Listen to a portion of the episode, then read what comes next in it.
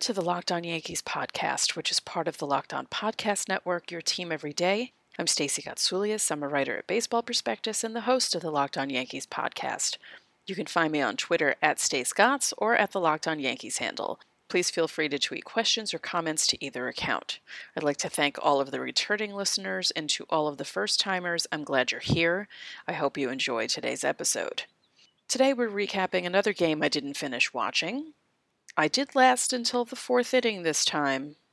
Monday night I passed out in the second inning. Oh, and speaking of Monday's game, my friend Lucas would like me to tell you all that he was in attendance in Anaheim and that he stayed for all 14 innings. As for last night, the Yankees won again. And Domingo Germán pitched another strong game. Chad Green had more issues. Not great, Bob! And Gary Sanchez is coming back. Gary!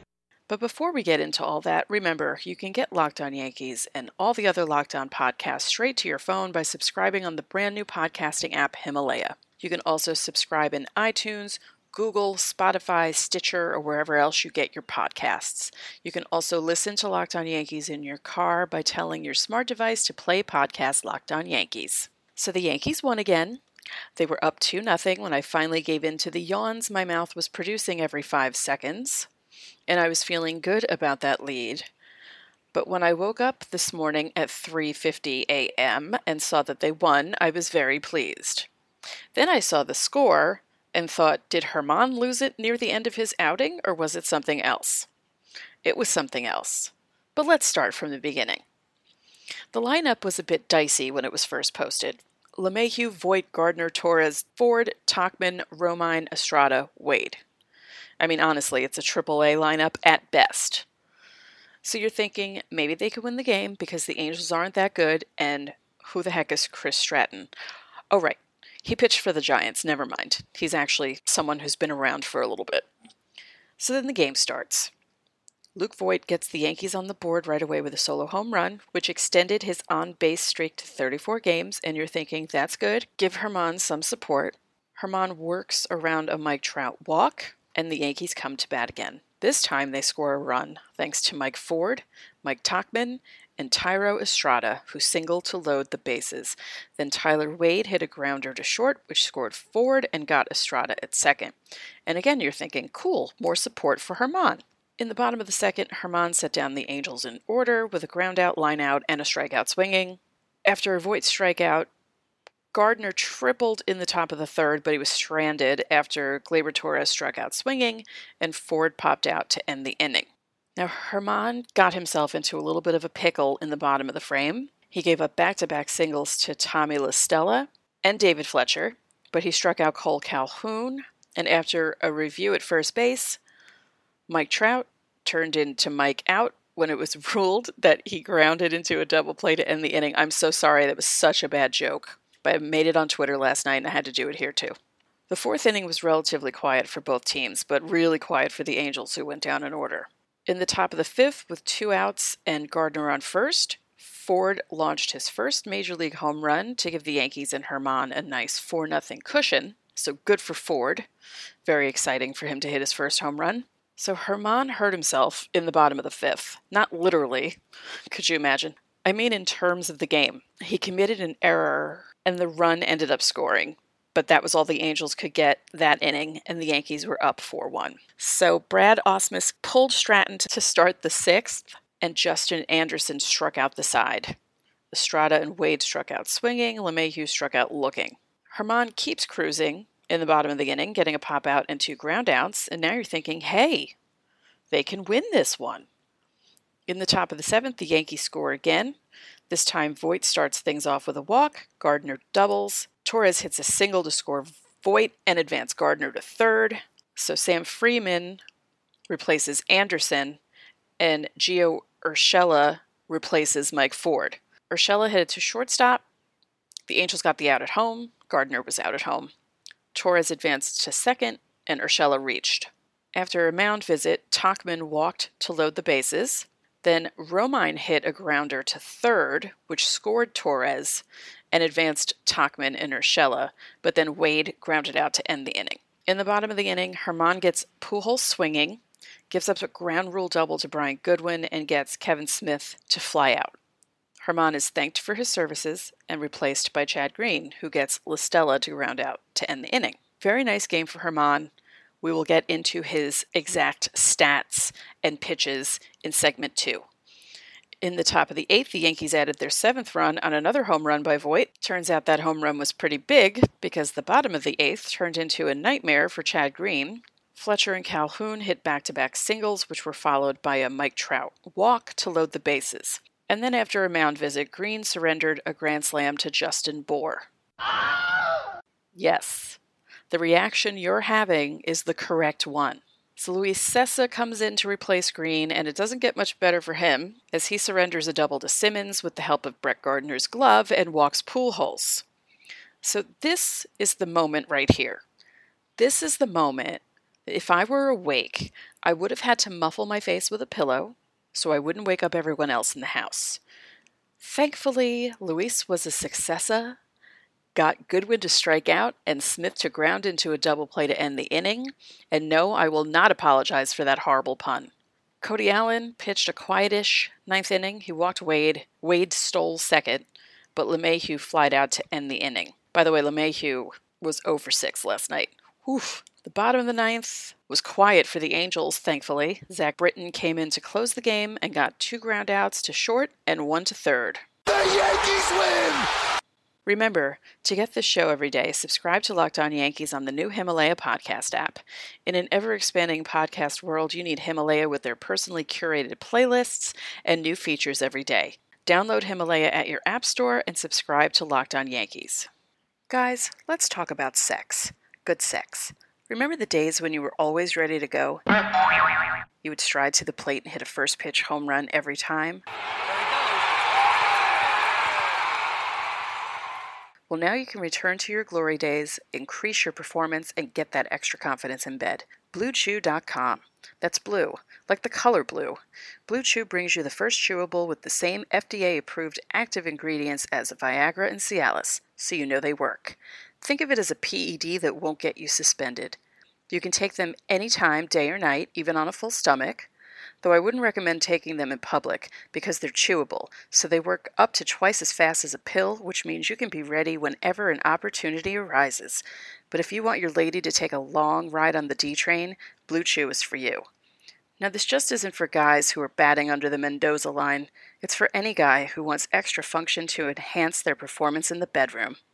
Blue Chew is prescribed online and it ships straight to your door in a discreet package. No doctor's visit, no waiting at the pharmacy, and best of all, no awkwardness. They're made in the USA, and since Blue Chew prepares and ships direct from their place to yours, they're cheaper than a pharmacy. Right now, we've got a special deal for our listeners. Visit BlueChew.com and get your first shipment free when you use our promo code MLB. Just pay $5 for shipping. Again, that's B L U E Chew.com, promo code MLB to try it for free. Blue Chew is the better, cheaper, faster choice, and we thank them for sponsoring the podcast.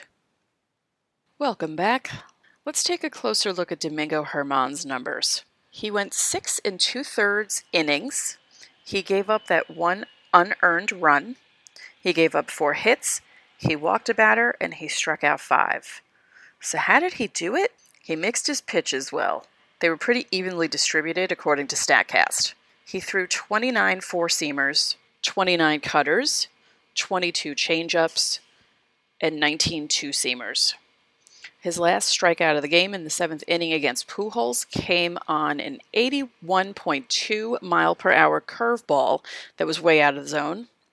He made Pujols look really silly. He also used the curve to get a swinging strikeout of Smith in the second inning. His other strikeouts were on his two seam and four seam fastballs. Brian Goodwin hit two doubles off Germán. The first was off the changeup, second was off the four seam fastball. Again, Germán did do a nice job of mixing his pitches. He had some nice life on the four seam and two seam, hitting 94 and 95 a few times. Overall, it was a nice performance for Germán. He's really doing a good job picking up the slack in the Yankees' starting rotation, and the Yankees have won, is it seven out of nine now? They are on a bit of a roll at the time when you don't expect them to be on this kind of roll. Now, let's talk about poor Chad Green before we get into last night's performance. We'll talk a little bit about Sunday because he did play a huge role in ruining James Paxton's start. Thankfully, the Yankees walked off. During the broadcast, David Cone made it a point to talk about how Green didn't look right to him and that Green's mechanics were definitely off. He also went into specifics about Green's body and how he was releasing the ball and you know, because he's a former pitcher and knows his stuff. My first thought was, I'm glad Cone noticed something was off. My second thought was, have the Yankees noticed that something's off? So fast forward to last night, and yes, it was 7 1, so there was room for error. But after Green gave up the back to back singles, the Yankees should have been ready to have someone come in. Frankly, with the way Green has been pitching so far this season, they should always have someone ready. Green could go into a game with a 12 run lead, and the Yankees should have someone else warming up. That's how bad he's been. Instead, they allow him to walk Mike Trout to load the bases and then give up the grand slam to Justin Bour. By the way, that grand slam was off a splitter that didn't split and was right in the heart of the zone. It was a cookie. It was on a tee. It was a meatball. Anyone could have hit that pitch. That's how bad it was. I've watched enough Chad Green this year to know that something is really wrong with him. The Yankees cannot risk having him pitch and potentially blowing games for them. Now, again, thankfully they had that big lead, but there will be games when they don't have a big lead. Boone will be forced to put Green in, and Green will crap the bed. Can they send him to Scranton to work out some stuff? I mean, I know the team is depleted, and I know the bullpen is short staffed without Dellin Betances, but my goodness, Green cannot be trusted at all. And I feel really bad for him. He was really good for the Yankees when people had no idea who he was. He came out of nowhere. And now he's so unreliable. And I really hope that he figures out what's wrong. I hope someone figures out what's wrong. Maybe Cone can be a pitching coach when he's not broadcasting games for the Yankees. Is that even possible? Is that allowed? It should be allowed. Let's make it an exception for David Cone. Now, in good news, Gary Sanchez will be returning to the Yankees tonight. Oh, and I gave out false information during yesterday's podcast which wasn't my fault. I saw a writer tweet this, so I believed them. They stated that the Yankees were calling up Jonathan Loaisiga and that he would be starting in place of Germán and everyone else would be pushed back a day. But that wasn't the correct information. Loaisiga was called up, but he was brought up to shore up the bullpen. So, my bad on that one. I apologize. Tonight's matchup is CC Sabathia against Felix Pena. CC is six strikeouts shy of 3,000 for his career. So that would be a nice milestone to reach. And Clint Frazier sat out last night. The Yankees say it's precautionary. We'll see. I'm glad that they were being careful with him and his ankle. The last thing the Yankees need, and the last thing, frankly, Clint Frazier needs, is to be put on the IL. He had such a rough year last year, and he's doing so well this season, and it would be such a shame to see him have to go on the injured list after such a hot start. So that's it for today's episode of Locked On Yankees, which is brought to you by the Locked On Podcast Network, your team every day. I want to thank you all for listening. And remember, you can subscribe to the show on the new Himalaya podcast app, as well as in iTunes, Google, Spotify, Stitcher, or wherever else you get your podcasts. And when you get into your car, tell your smart device to play podcast Locked On Yankees. One more thing, if you could be so kind, please rate the podcast and spread the word about this podcast to your fellow Yankee fans. We would really appreciate it. Enjoy your day Go CC, and I'll talk to you all tomorrow.